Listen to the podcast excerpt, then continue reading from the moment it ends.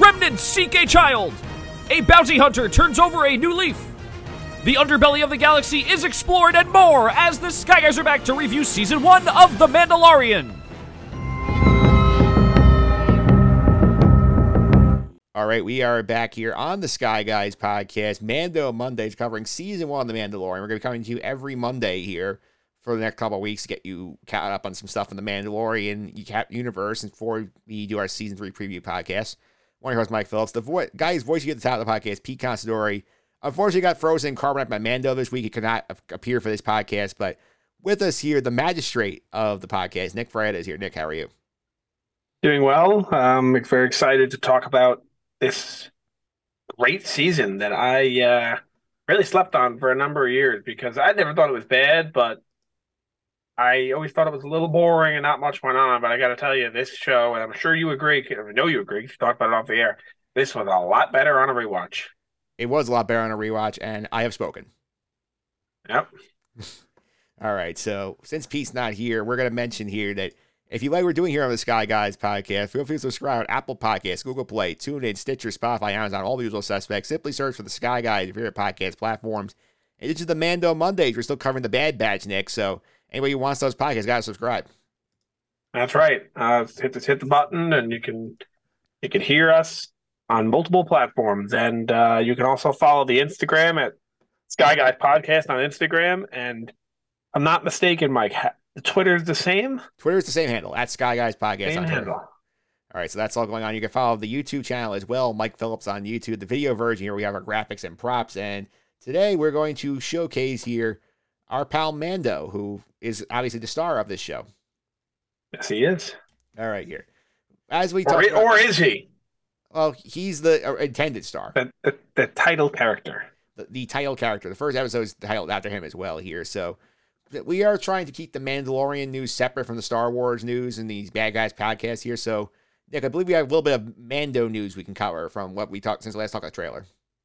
Yes, we do. Um, I can tell you who the directors are for some of the episodes. Uh, Carl Weathers. I don't know if he's ever directed one, has he? He did. He directed the season two, episode four, the one where they were on Navarro and they were like invading the Imperial base. In season two. Yeah, season two, episode four. Oh, that one. Okay, all right. So he's not new. There's a Peter. You let me know if anyone if anyone has done them before. Just say yes. If they haven't, just say no. Uh, we have Peter Ramsey. Uh, no, but he is done. He is one of the guys behind uh, Spider Verse, so he's it's fun to have him. Okay, Rachel Morrison. Uh, she has not done one.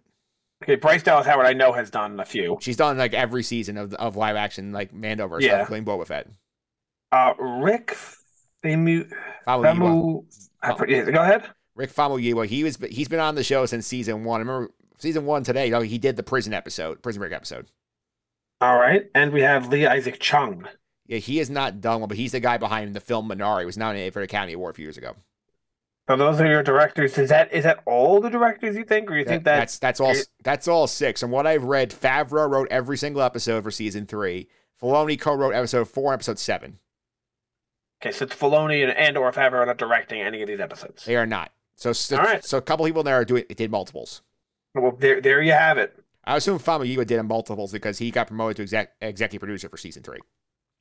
And it seems like Bryce Dallas Howard has uh She gets good episodes in these shows. she always has at least like three episodes. I feel like in every show. So Yeah, I'll also, probably doing it. I'll also she did um she did episode four in season one, Sanctuary, which was great.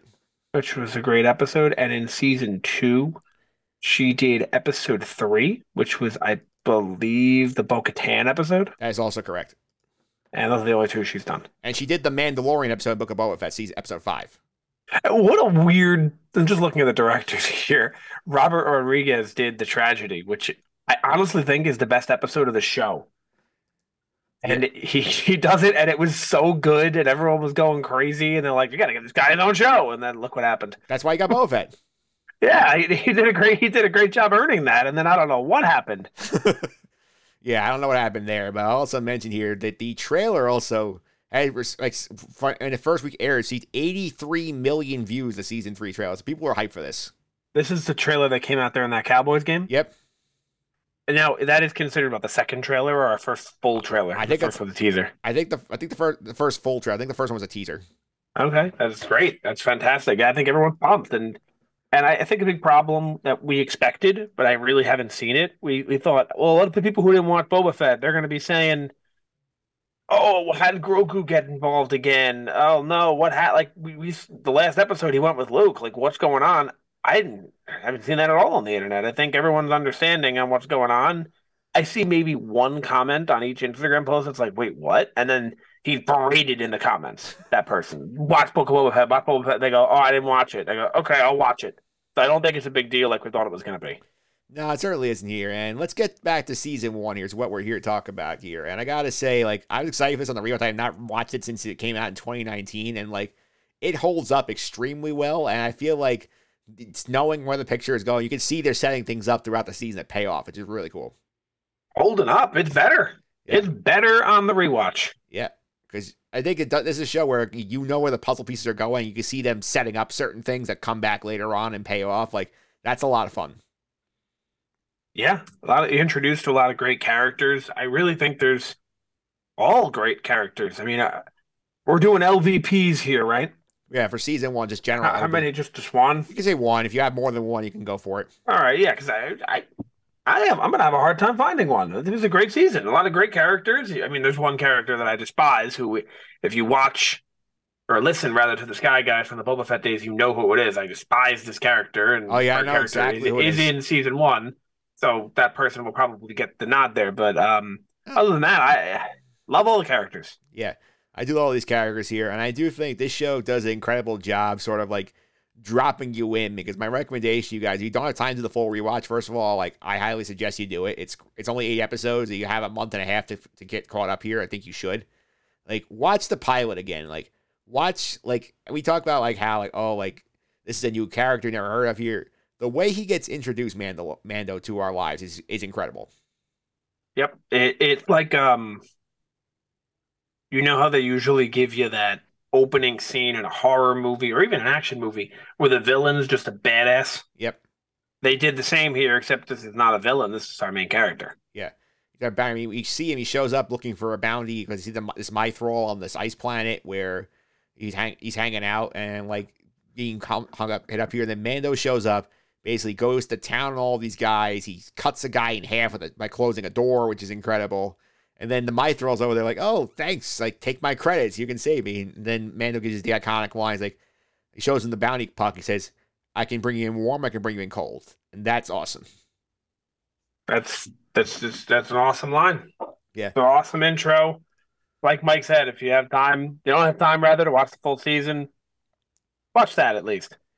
Yeah, why was that first episode? Because that does bring back great memories here. And Nick, I'd completely forgotten that that Kuiil was in the first episode. Yeah, yeah, he's another great character too. A, a character that I I think of, and I'm just like, oh yeah, I don't remember him that much because I watched the season. You know how long ago it was? It was three and a half years ago at this point. Yeah.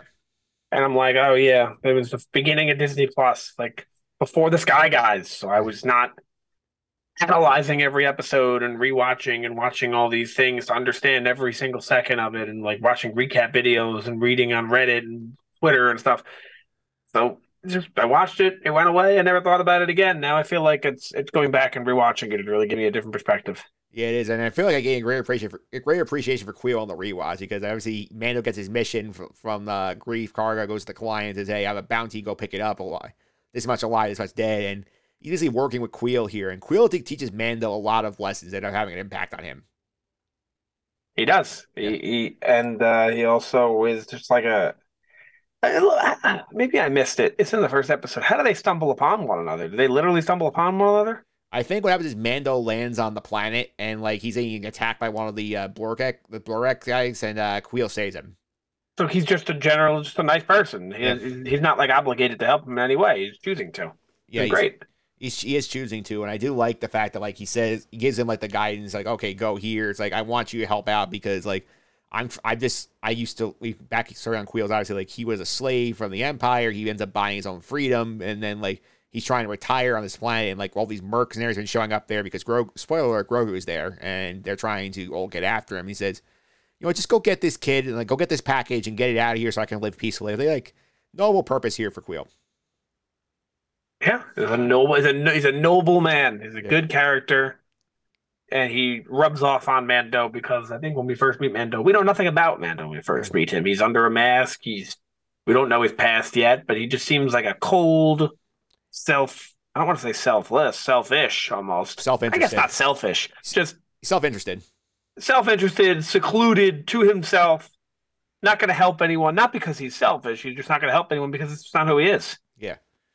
Yeah, I think this. And and and, and, and you get a lot of that influenced onto him to being a good person and being a noble person. Yeah, before we get deeper into the Kuiil thing, I do want to point out also, like, go back again to the moment where, like, Mando gets to the village where, like, the uh, pirates are holding up on, are holding out Grogu, and like he teams up the IG droid to like go after, him, and then that shot, like that final one we see, it's baby with baby Yoda, and it's something that had not been revealed in the trailer here. Like seeing that again was cool, and getting that moment where like the IGU is trying to kill it, and then Mando kills the droid and, and ends up saving the kid. That was a lot of fun to go back to. It was, and think about how you you what a great job this was because this entire show pretty much it pretty much if this show fails, Disney Plus doesn't exist. Yeah. This was your first show. This came out the day Disney Plus came out. This was the first thing. This was the first Star Wars show ever, besides like Clone You know, Wars. well, the first. I'm sorry, the first live action show of Star Wars ever. The first thing that wasn't a movie that's live action since the holiday special, right? Uh, It wasn't a, it wasn't a movie. Yeah, that's true. This is the first live action thing that wasn't a movie since the holiday special. You can't mess this up. And the fact that they went such a risky route, because you clearly have this amazing asset, this character, though some people call him Grogu, some call him Baby Yoda, whatever you want to call him. At that point, it was Baby Yoda. We didn't know he was Grogu till season two. Yep. Um, with Ahsoka, that's right. But you have this asset that's so clearly going to be universally loved. Is there anyone who doesn't like Grogu? You have people who don't like Star Wars who love Grogu. You have people who love who loves Star Wars who love Grogu. Everyone loves Grogu. He's a meme. He's the king of memes. He's a meme, and they literally didn't show him in the trailers. You know how risky that was? Like, because it's clear if they showed him in the trailer, everyone's watching the show right away. There's no debate. The fact that you didn't put him in is like, oh man, if this doesn't hit and people don't find out about this character, uh, this might be a big deal. When he was, the internet blew up that day or that week, whatever it was. yeah, it went If I'm viral. not mis- if I'm not mistaken, it was November nineteenth.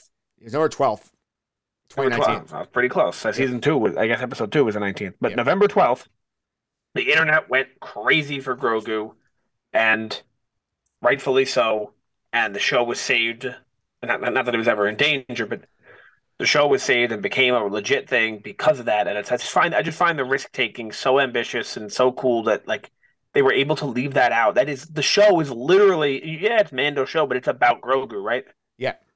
By getting him to safety, like he's the asset, he's the prize, he is the the reason the show exists, and they're able to hide that from us for so long.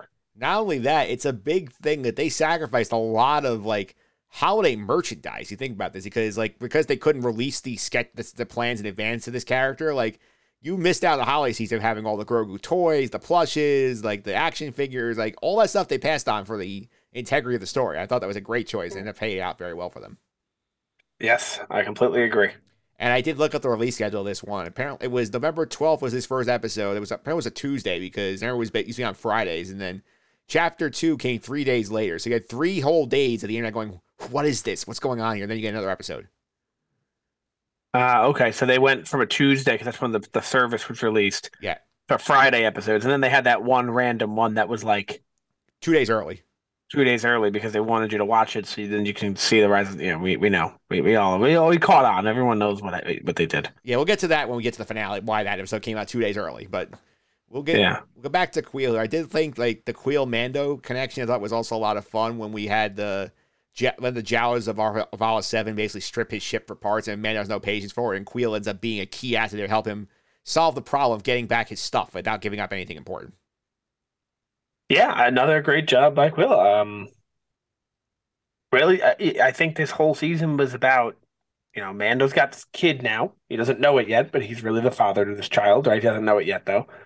And I mean, not biologically speaking, but he doesn't know it yet. But he is going to be this this child's guardian, and he meets people along the way who have different influences on him. And when you combine all those influences together, it shapes Mando into the man he is by the end of the season.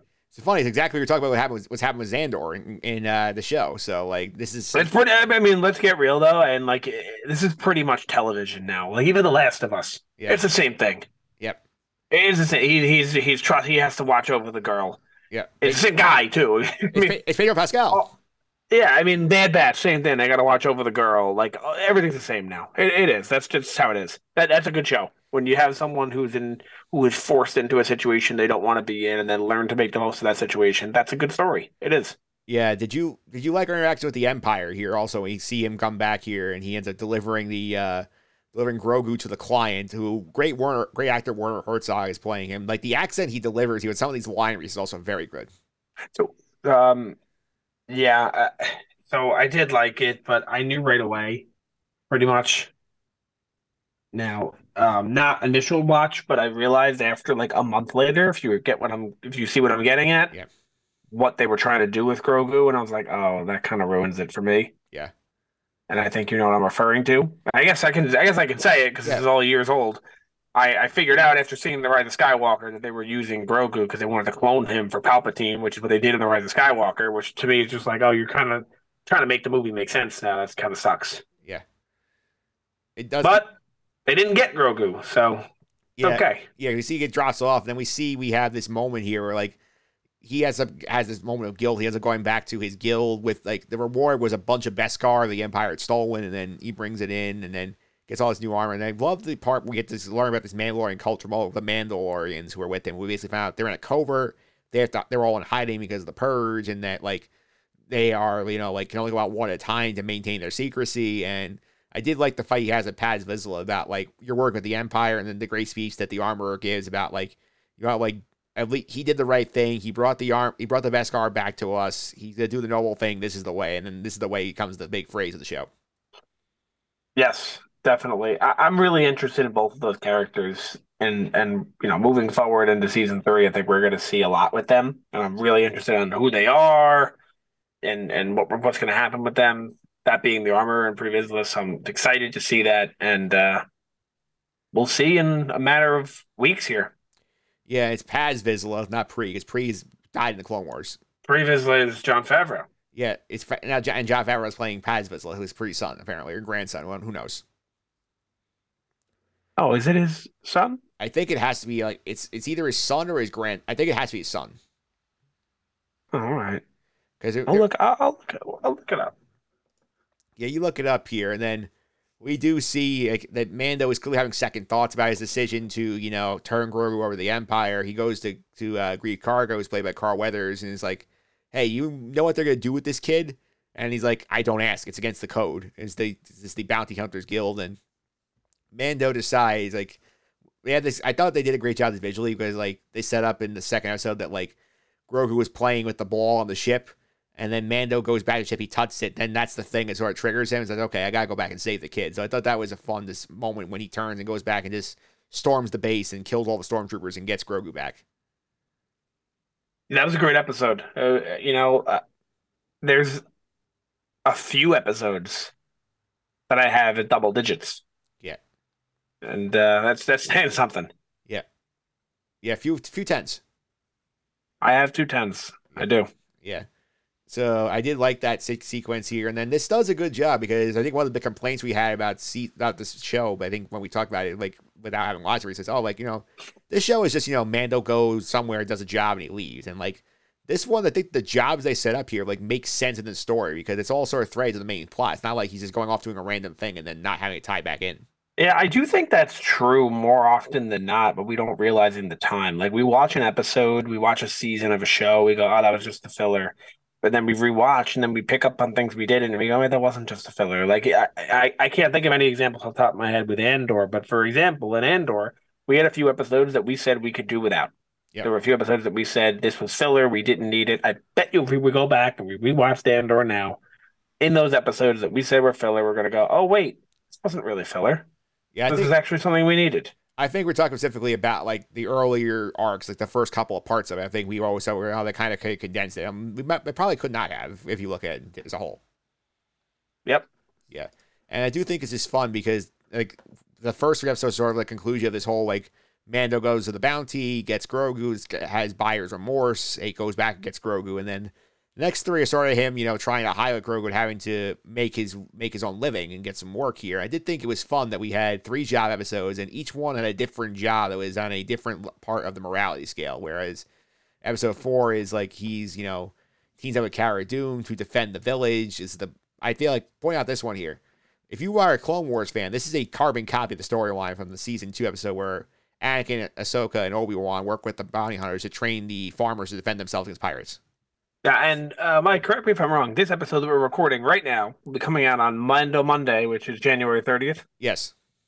So, those of you who are listening to this episode, this still applies to you. My prediction is that February 1st's episode of The Bad Batch will be the Bad Batch version of episode four of Mandalorian. That's my prediction. We'll see. Yeah. I think this one was fun. Season, I mean, episode five is, you know, it's a bounty hunting mission. He, he gives up the young bounty hunter to try and go capture Fennec Shand, and then that's the neutral like uh, morality scale. And then the bad morality scale is when he gets goes back with his old running mates and has to go stage a prison break on our New Republic ship. So like, which of these episodes did you like the best of the uh, job episodes? I like five the most. Um, five was my favorite when I had watched them originally too. But to be honest with you, they're all very close. I have these all at like eh, they're all within one number of each other. Yeah. So I liked them. I liked all of them. Obviously, six, five. That's actually the one I like the least of the three. I think mostly because uh, uh, Bobby Cannavale is like annoys the annoys the hell out of me. Like as Toro Calican. I think that's the issue I have with that episode. But like, I did love the prison break one for the horror elements that are in here. Especially, this is where we first meet Mayfeld, played by Bill Burr. We have like, we have I think Clancy Brown is the big the big muscle guy in the group, and then when Mando has to kill the lights and go after these guys, and you see, you know, the sequences where like the lights are out, flashing red, and you see him creeping up in the shadows on Bill Burr, like that stuff is like I was like, this is exciting. Yeah, it's a very exciting episode. I, I, I think it did the least for me though in terms of uh, the storyline. Yeah, yeah, it does set up a key point in season two, also a key element, the Frog Lady episode, because the droids remnants are a big part of that as well. Yes, yeah. Absolutely.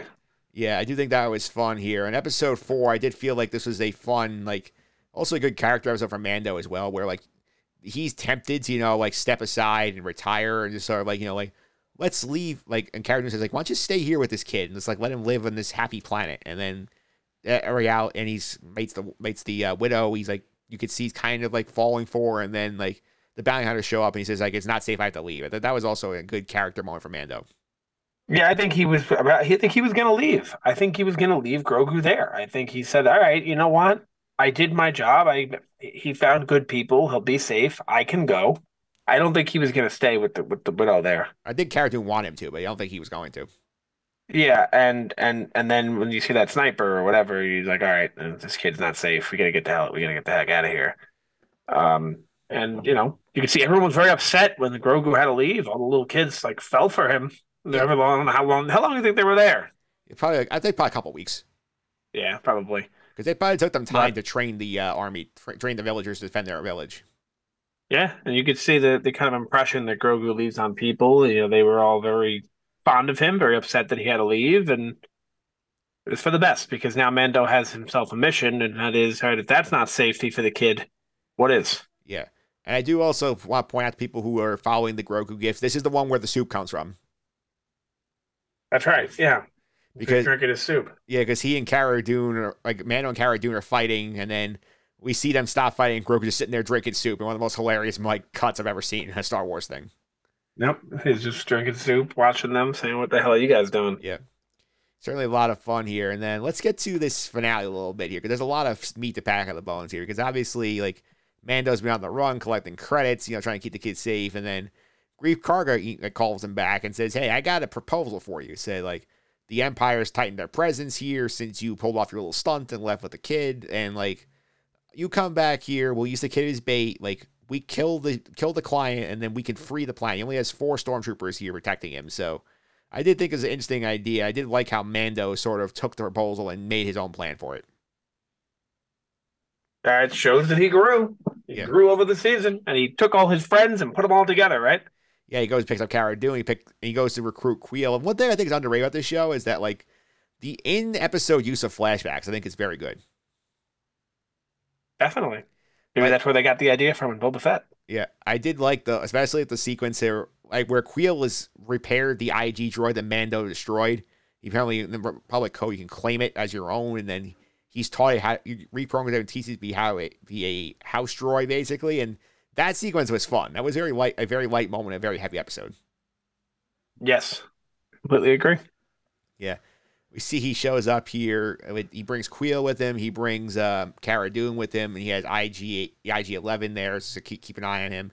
I did think this was a fun setup here, where we see you know they're going out like we set up here. This is the episode, episode seven, that comes out two days before Rise of Sky comes out two days early because Rise of Skywalker coming out on the I think nineteenth. And Yeah. they, they put it out early because we had to show people force healing exists in Star Wars to explain episode nine. Yep. Although I will point out to That's them, it. they did foreshadow this in episode two because Grogu tries to heal Mando episode two, and Mando keeps shoving him away. Oh, it's not like they just thought of it right before the movie. You know, obviously they knew what they were doing, but um, it is what it is when it comes to the Rise of Skywalker and the trilogy as a whole. But we're not talking about that stuff. We, uh, we as the Sky Guys, have only done television for the most part because there hasn't been any movies since we've been around, so we don't have to worry about that stuff.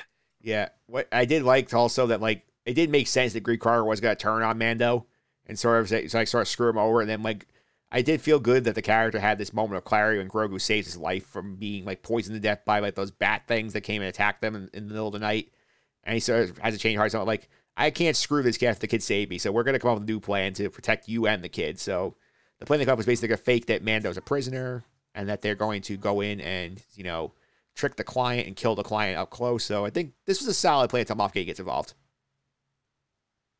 Yep, completely agree. I yeah, nothing to add. Yeah. I also I forgot this also. I forgot how great the entrance Moff Gideon makes is.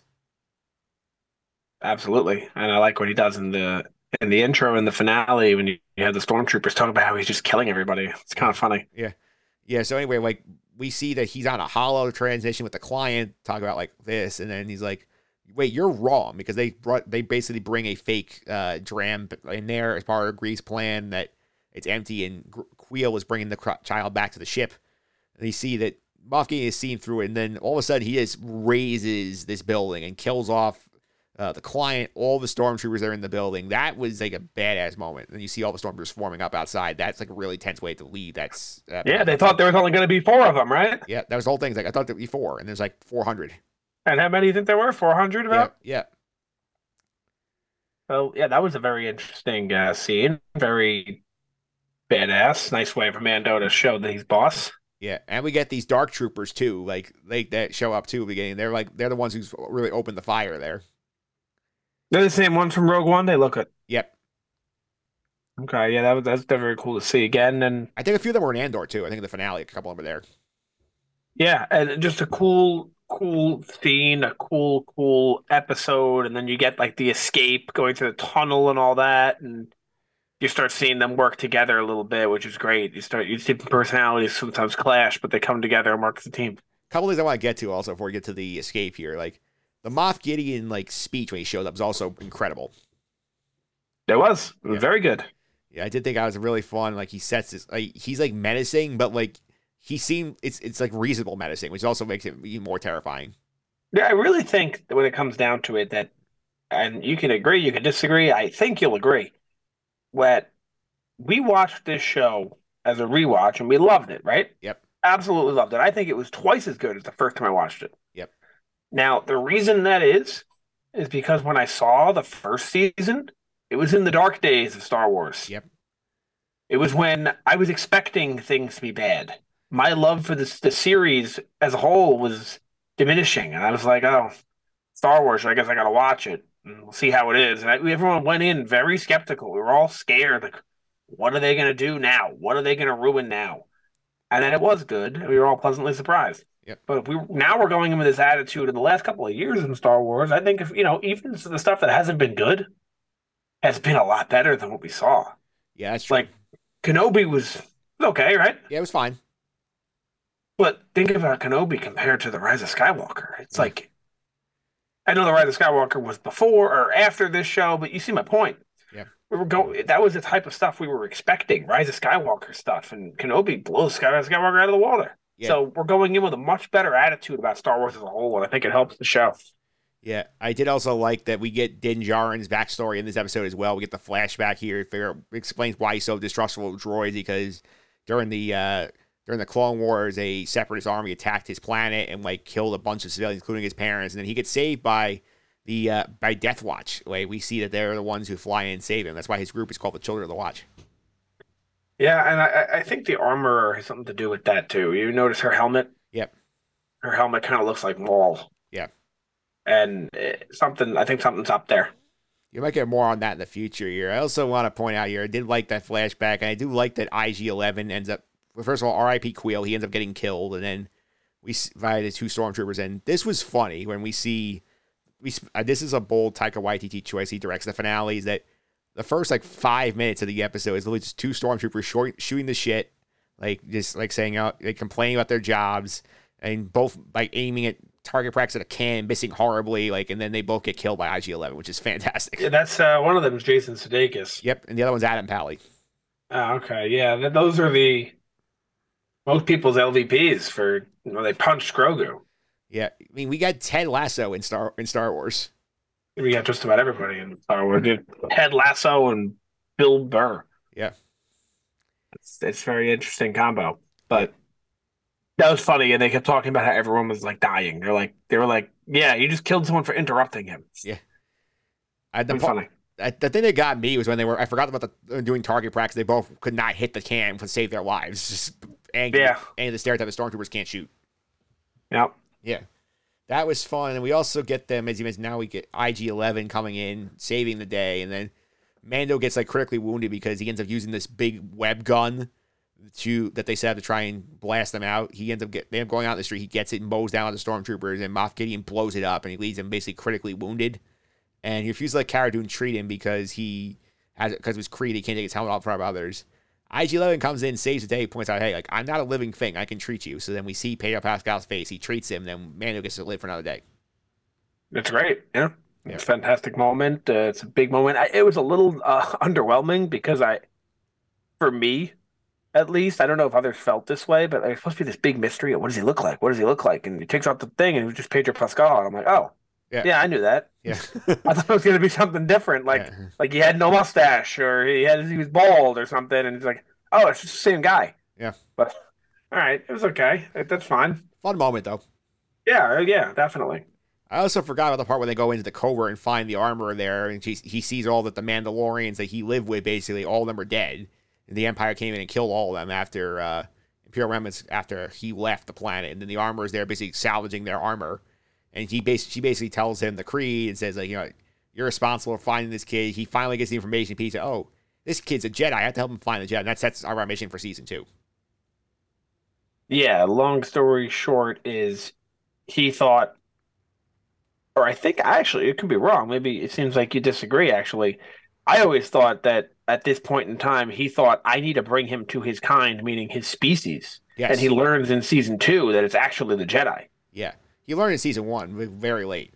But yeah, that he is a Jedi, but I feel like what his mission right now is find the other, I don't know what they're called, Yoda species, I guess. They don't have a name. I still think that's his mission right now is find the Yoda species. And then when he meets Ahsoka, it becomes, oh, I got to find a Jedi. No, I mean he does say like I mean she does he does at the point with the uh armor where he says I have to deliver her back to like, these space wizards who are our enemies and he's like she's like this is the way. I, I, I, I thought that meant his species because I think he's under the impression that all of his species are like that, but I could be wrong.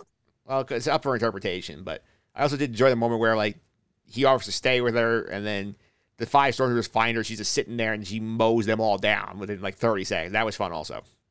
Oh yeah, yeah, I also did think it's a nice moment as well where at the end of the episode, like they're riding this ferry through the lava to get out, and then a bunch of stormtroopers have positioned themselves outside the barracks to get out. And then it comes down to something was foreshadowed here, IG 11's like self destruct sequence. You talk about it like five times in the premiere. And the finale says, I'm going to use it to save you. And then we see here that Mando began the show hating droids. And remember, every time it stopped, like, no droids. Pilot, don't don't want the droid chip. Give me a guy. And then Peli Motto is this other thing. Don't use your droids, fix it yourself. And then here with IG Eleven, uh, Sacrifice, you can't. And he's like growing attached to this droid after distressing him all his life. Yes, a thousand, thousand percent. And I, I gotta mention because you didn't the part that I just think is so funny. I, I thought it was funny then. I think it's funny now. When you see the R two unit or R four unit, whatever it is, it's just a regular one that he comes up and he's like jacked and he's got the big arms and the legs. It reminds me of like a surprise boss in a video game. I, I think I still think that's so funny. I thought he'd be a bad guy, and then he ends up helping them, but I thought you were talking. helping them a little bit. I never were the moment there where like Carl Weathers like te- like Greef Karga tells like Grogu like do the magic hand thing, and the kid's like what? That is funny. He just waves. yeah, he's like hi. Yeah, like that was a funny moment here. And then we do see he gets out, like like IG Eleven sacrifices himself. Season ends basically Mando buries Kuiil. He ends up leaving with him, and then we see our last shot is as he's flying away. Moff Gideon, whose ship Mando crashes by using his uh, jetpack that he gets from the armor to like fly up, throw a bomb on there, blow it up. He escapes with a dark saber. Apparently, this is where it's been for all these years. Yeah, um, that was a great moment because obviously this show's goal is get people to watch the show, right? And, Yep. You know, get people to watch the show. They watch Disney Plus. When you introduce something like that, more than half the audience, ninety percent of the audience, if not more, is saying, "What is that?" They go to Google, they find out what it is, they find out it was in the Clone Wars, they find out it's in Rebels, they find out it's in a bunch of comics and this and that, and they go, I guess I'm going to start watching that stuff. Yep. And I can't tell you the amount of- the amount of people that said that to me during season one, during season two, still when it comes to other things. Like, I'm going to get into those shows. Like, that's a great idea to get into those shows to hear how good the finale was in Clone Wars, stuff like that, how good some of the Rebels episodes are. And I think that worked like a charm. I, I, do you think without these Disney Plus shows, there are many people who have the the need to go back and watch Clone Wars for the first time? I don't. No, because if people say, "Oh, it's a kid show," Yeah, and it serves no other. If there were no other shows, it was just the seven. Or I guess at this point, there's I don't know, eleven movies, whatever it is, and the Clone the Clone Wars and Rebels. What's the point? Yeah. You're not gaining anything. Yeah, you watch a nice story. I mean, I think it's great. I think anyone should watch the Clone Wars, but and Rebels for that matter. But when there's more to come, it's like, oh, there's an Ahsoka show coming out. Ahsoka was in Rebels. Ahsoka was in Clone Wars. If I watch those, I'll understand the show more. Yeah. So it gives people more and more of a reason to go back and rewatch that stuff. plus if you're the Ahsoka fans, it'll like it feels like it's self season five of Rebels because almost all the Rebels characters gonna be in it. Yeah, absolutely. So it feels like if you don't watch those shows, you're missing out, and people don't want to be missing out on these types of shows because I don't know. Is there anything more fun than watching a show and knowing the lore behind it and understanding everything? Like when you watch these these Star Wars shows, it's like we know what they're doing. Like when we when we were in that prison on Endor, I said to you guys, I think they're building the Death Star. Yep. And they were. And that makes it more fun. If I didn't know what they're building, it's because they're building something. I don't know what it is. And I go, what's that at the end? Huh, they're building some sort of space station. It's not as fun. It's definitely not as fun. I also do think, in terms of the Rebels character, I'll point out here, four of the main six are confirmed to be in the show. One is dead. I'm not going to spoil who it is for if you have not watched Rebels yet. And one, I think, is going to be very hard for them to create on the show. So I would be not shocked if he does not appear. You're talking about the big guy? The big guy. The wrecker Yeah. of the Rebels world. yes. A little different personality, but basically the, the wrecker of the Rebels world. I, I, I don't know. Yeah. I have. I've said online. very, I I'm sure they could do it. Like I, don't think it'd be hard to recreate. They, they've done Yeah, I think animals or you know, aliens before. I'm sure they can, but I, I- I, I- don't know how. I think it's for me. It's a matter of like a they don't have the right actor for it, and b they haven't figured out like the story purpose to bring it in because we've talked we talked about that character a lot on Rebels. I feel like he was sort of bringing it down when he was the main focus. You, you know what? I actually have some Star Wars news that I never said. Should I throw it in now? You can throw it in now. Uh, the actor, you can correct, you can fill me in on the name here. The actor who plays Thrawn, Lars Uh, Mad, I think it's Lars Mikkelsen. Lars Mikkelsen said he is not playing Thrawn. That is interesting because we heard before that like he had said there were rumors that he was going to come back as Thrawn. And uh, here's all I'm going to say: Liam Neeson assured us he wasn't playing Qui Gon Jinn again. Yeah. that's all. Palpatine also assures he was not going to be in like some like an Obi Wan Kenobi. Yeah, Palpatine said I would not be in Obi Wan Kenobi. That's that's uh, outrageous to think that. So I would be shocked if it wasn't him playing Thrawn. Yeah, it, it might like somebody had an oopsie after I think I think Rosario Dawson accidentally leaked that Hayden Christen's gonna be in the show, and she got basically Yeah. told, no, no, you can't do that yet. Yeah, possibly. But that, that's that, that's a little piece of news I wanted to throw in there. But that was the end of the season. But that shot of the Dark Sabers, so you know there's more to come. When you see something like that, you're like, oh, they're definitely making another season here. Yeah. And uh, of course they did. Yeah, ironically, I was looking up some of the production stuff for season two, which we're covering next week here. It's like apparently they finished shooting it, I think, like days before the pandemic started. They were shooting in October 19th, and finished in March of 2022. March of 2020, you mean? March 2020, yes. So 29, Yeah. October 19, March 2020, they finished like days before the, the Yeah, it's great that they did because we were able to get that show in the fall of 2020. When if you remember that time, there was not really a lot happening in terms of new stuff. yeah, it was a lot of stuff was reruns. A lot of you know nothing was being filmed. That any any kind of TV show that you watch, most TV shows, you know, that are like those shows that start in the fall and end in May. They they, they didn't start till like November using most of those. yeah, a lot of those didn't start in November. They were messed up, so it was nice that they were able to do that. Is that they did all pro, they did all the post production remotely, including uh Ludwig Göransson's score was all done remotely. Very nice. If you remember, yeah, like uh, Clone Wars was during the pandemic, early pandemic, actually, the season, the last season. So, Yep. it was it was just nice to get some Star Wars stuff during that that time. Yeah, let's let's talk a couple of things here. In terms of the supporting characters we learned met during the season, who was the most interesting to you? Um, does Grogu count? Uh, let's I'd say Mando and Grogu are off the board. All right. Well, I, I, I gotta go with um our friend then, our friend Kuiil. Yeah, Qu- Kuiil was Kuiil's a phenomenal character. Yeah, uh, he- he's a noble guy. He helps out. He was. He, I don't know. I'll be honest. Why did he help? Because he's a nice guy. That's it. There's no. He didn't have like any, incentive. Yeah.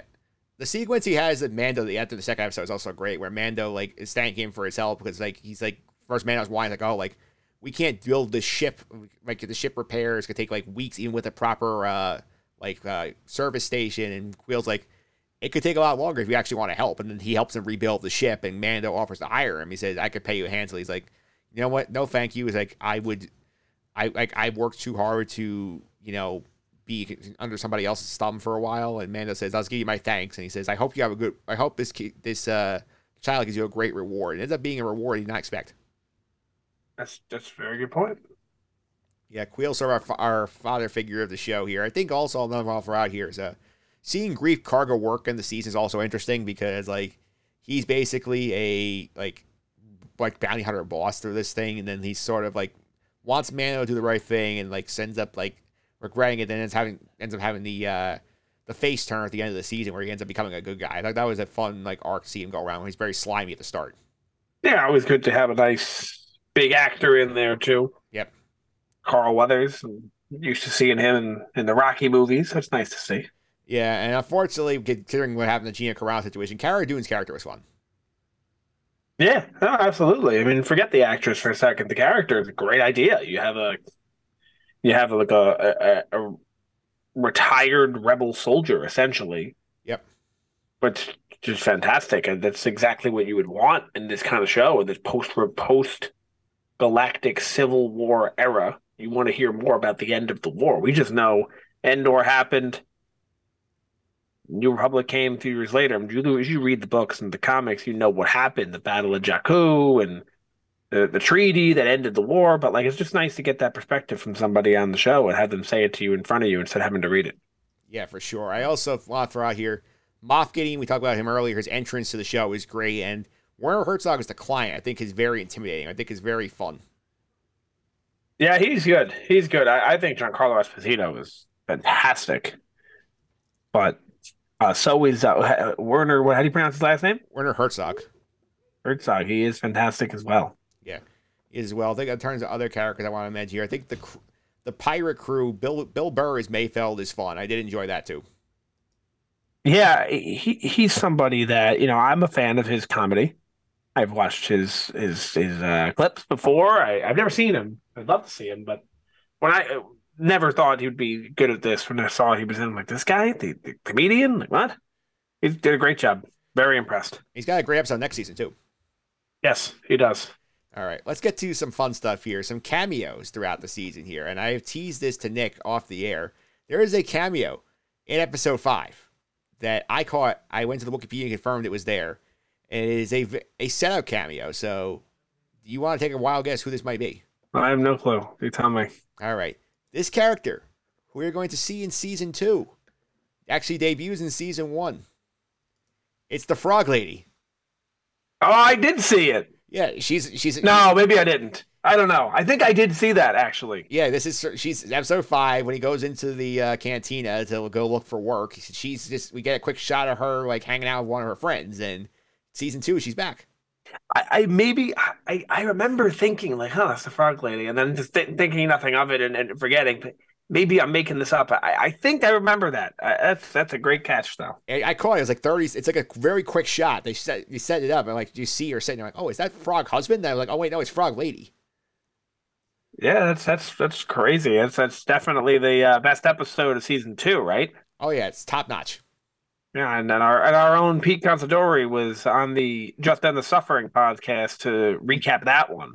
Yeah, all those recaps are also in our podcast feed, by the way, in the archive. So if you go back, you can find them. They they are there. They Not they're just, a little bit different in the format, but they are this they are still there. Yeah, I'm in every one of those. Nick and Peter and a couple of them. There's a couple other people who've been on this podcast before who are in those recaps as well. So yeah, we had started here um on the finale on the finale we we we came together and did something there and then we went forward but i was on chapter 14 i guess pete was on chapter 10 is it? Yep chapter 10 i was on 14 we were both on 16 we took off from there. We were doing monthly at the time and then we switched to a weekly format by the end of that year. Yep so the frog lady is the cameo i was teasing and like that she's she's a big part of that episode she's a secret part of the episode. That's a good setup here. In terms of other cameos not counting the the live action i'll get to what i've been tracking throughout this year uh, the director, some of the directors of the series here, the two cast of the pilots in episode six of the X Wings are Dave Filoni, Rick Famuyiwa is one of them, and Deborah Chow is the, is the third one. That I knew. Yeah, they're there. Also, and fun one here is that the officer in the New Republic prison who they're talking to is actually played by Matt Lanter, who's the voice of Anakin Skywalker in Clone Wars. I knew that back then and forgot that now. So thank you for the reminder. Yeah, and you mentioned earlier Jason Sudeikis and Pally, the two stormtroopers talk like just sh- like shooting the shit in episode eight. That's the other fun cameo. That's great. Yeah, and Taika Waititi himself is the voice of IG Eleven.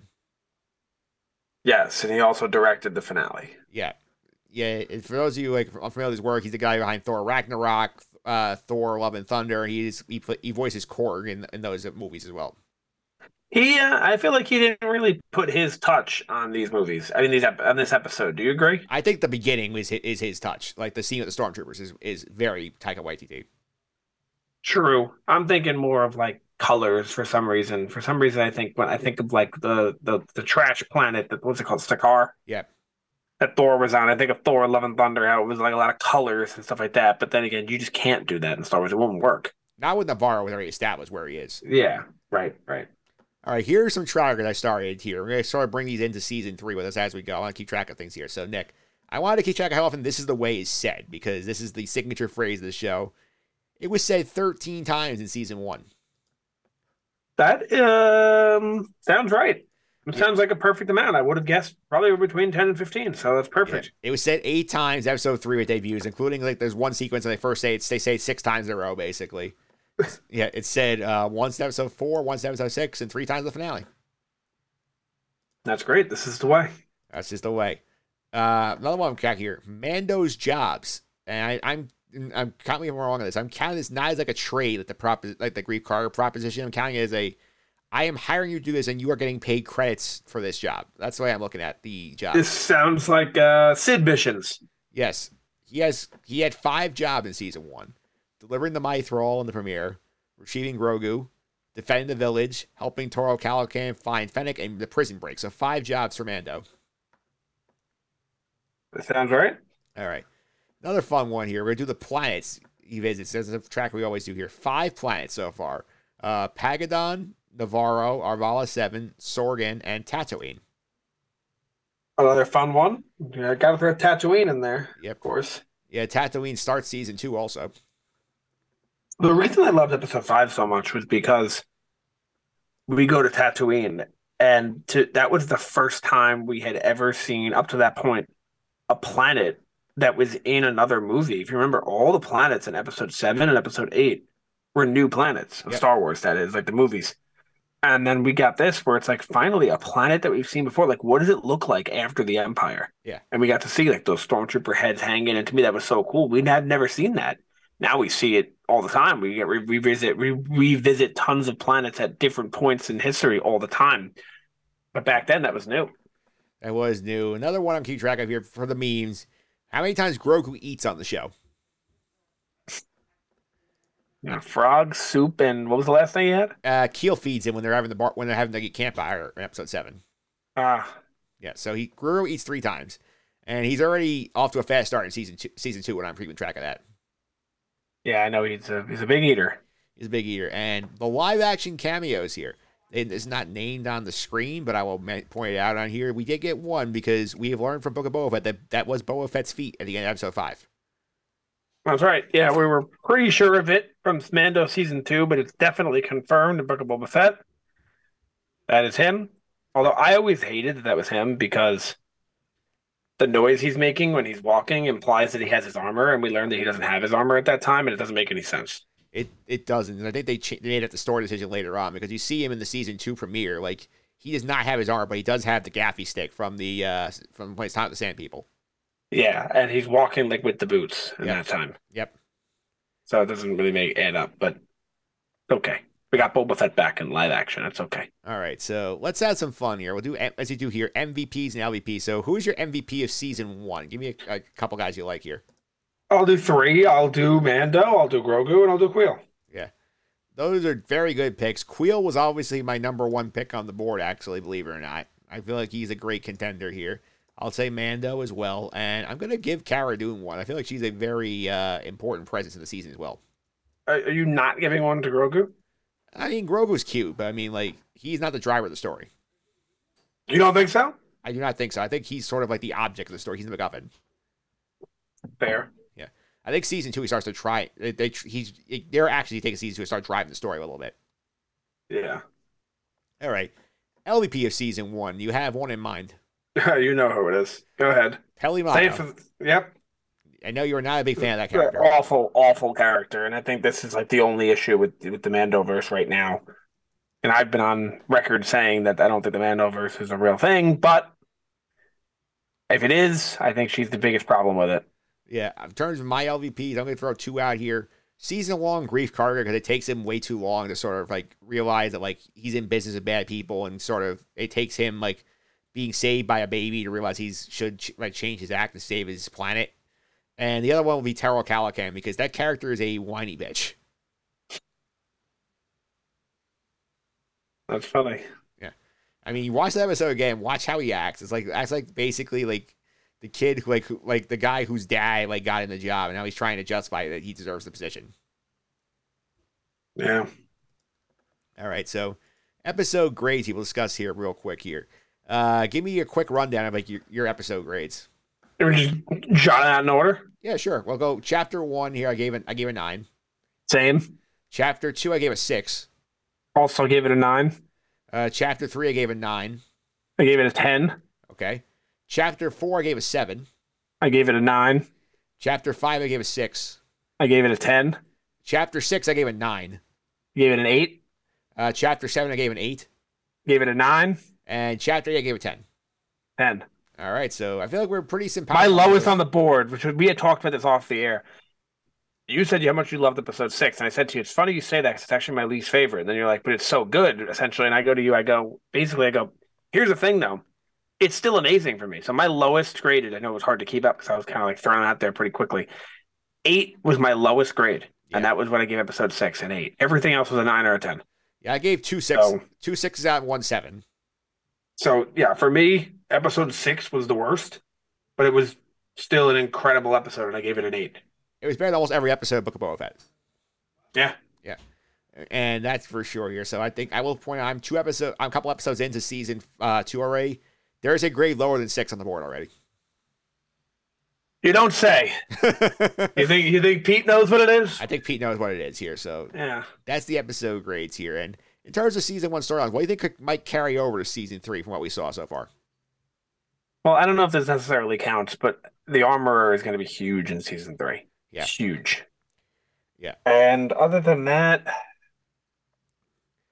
I feel like we're gonna get some of the events also that Moff Gideon reference, like the Night of a Thousand Tears or something like that. Like some of the events talking about Mandalorian history. I feel like we're gonna get some of those in flashback. yeah, and I think you have to get just because of what you've established and and and your little universe here. You have to get Boba and Fennec right at some point in season three.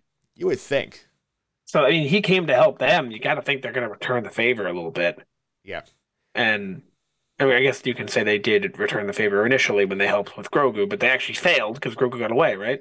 I mean, this is a story basically about returning a Mandalore. See a bunch of Mandalorians. It'd be a miss if Boba is not involved somehow. And Boba does, you know, specify I am Mandalorian. He does say that, and he shows the armor in season two. So uh, I think you'll see them.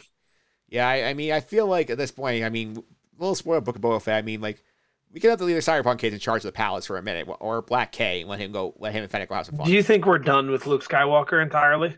I think it's going to be hard to justify bringing him into the story again. I agree too, but at the same time, it's like doesn't it seem like a huge slap in the face that we spent all this time finding the Jedi and then we did and it's over already? I don't know. We could discuss it. There might be opportunities for the Yeah. Jedi to help with some other some other things. Yeah. All right, that's that's it for now. Next week we're gonna continue. We're back and look at season two again. We're not gonna do full episode recasts. Those are all in this feed in the bottom, not in the original format, but they're there.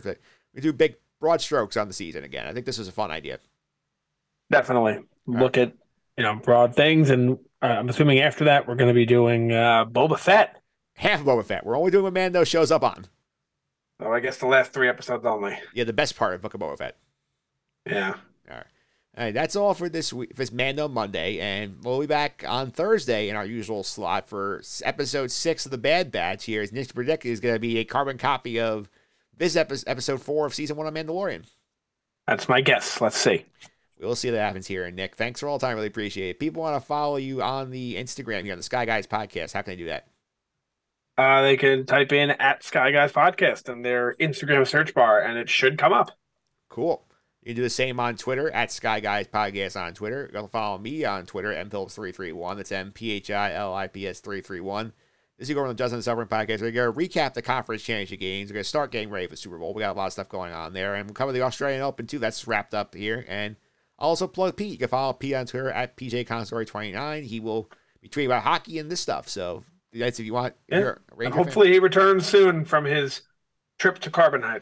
Yeah, well, we'll, we'll if we're able to, to thaw Pete out next week and get him ready for Yeah. Mando season two. But I think it's gonna be a lot of fun. We will be back soon with week two of Mando Mondays. Here, we're going to cover you know the good old season two of the Mandalorian from the beginning all the way to the end. Be a lot of fun. And until then, may the Force be with you.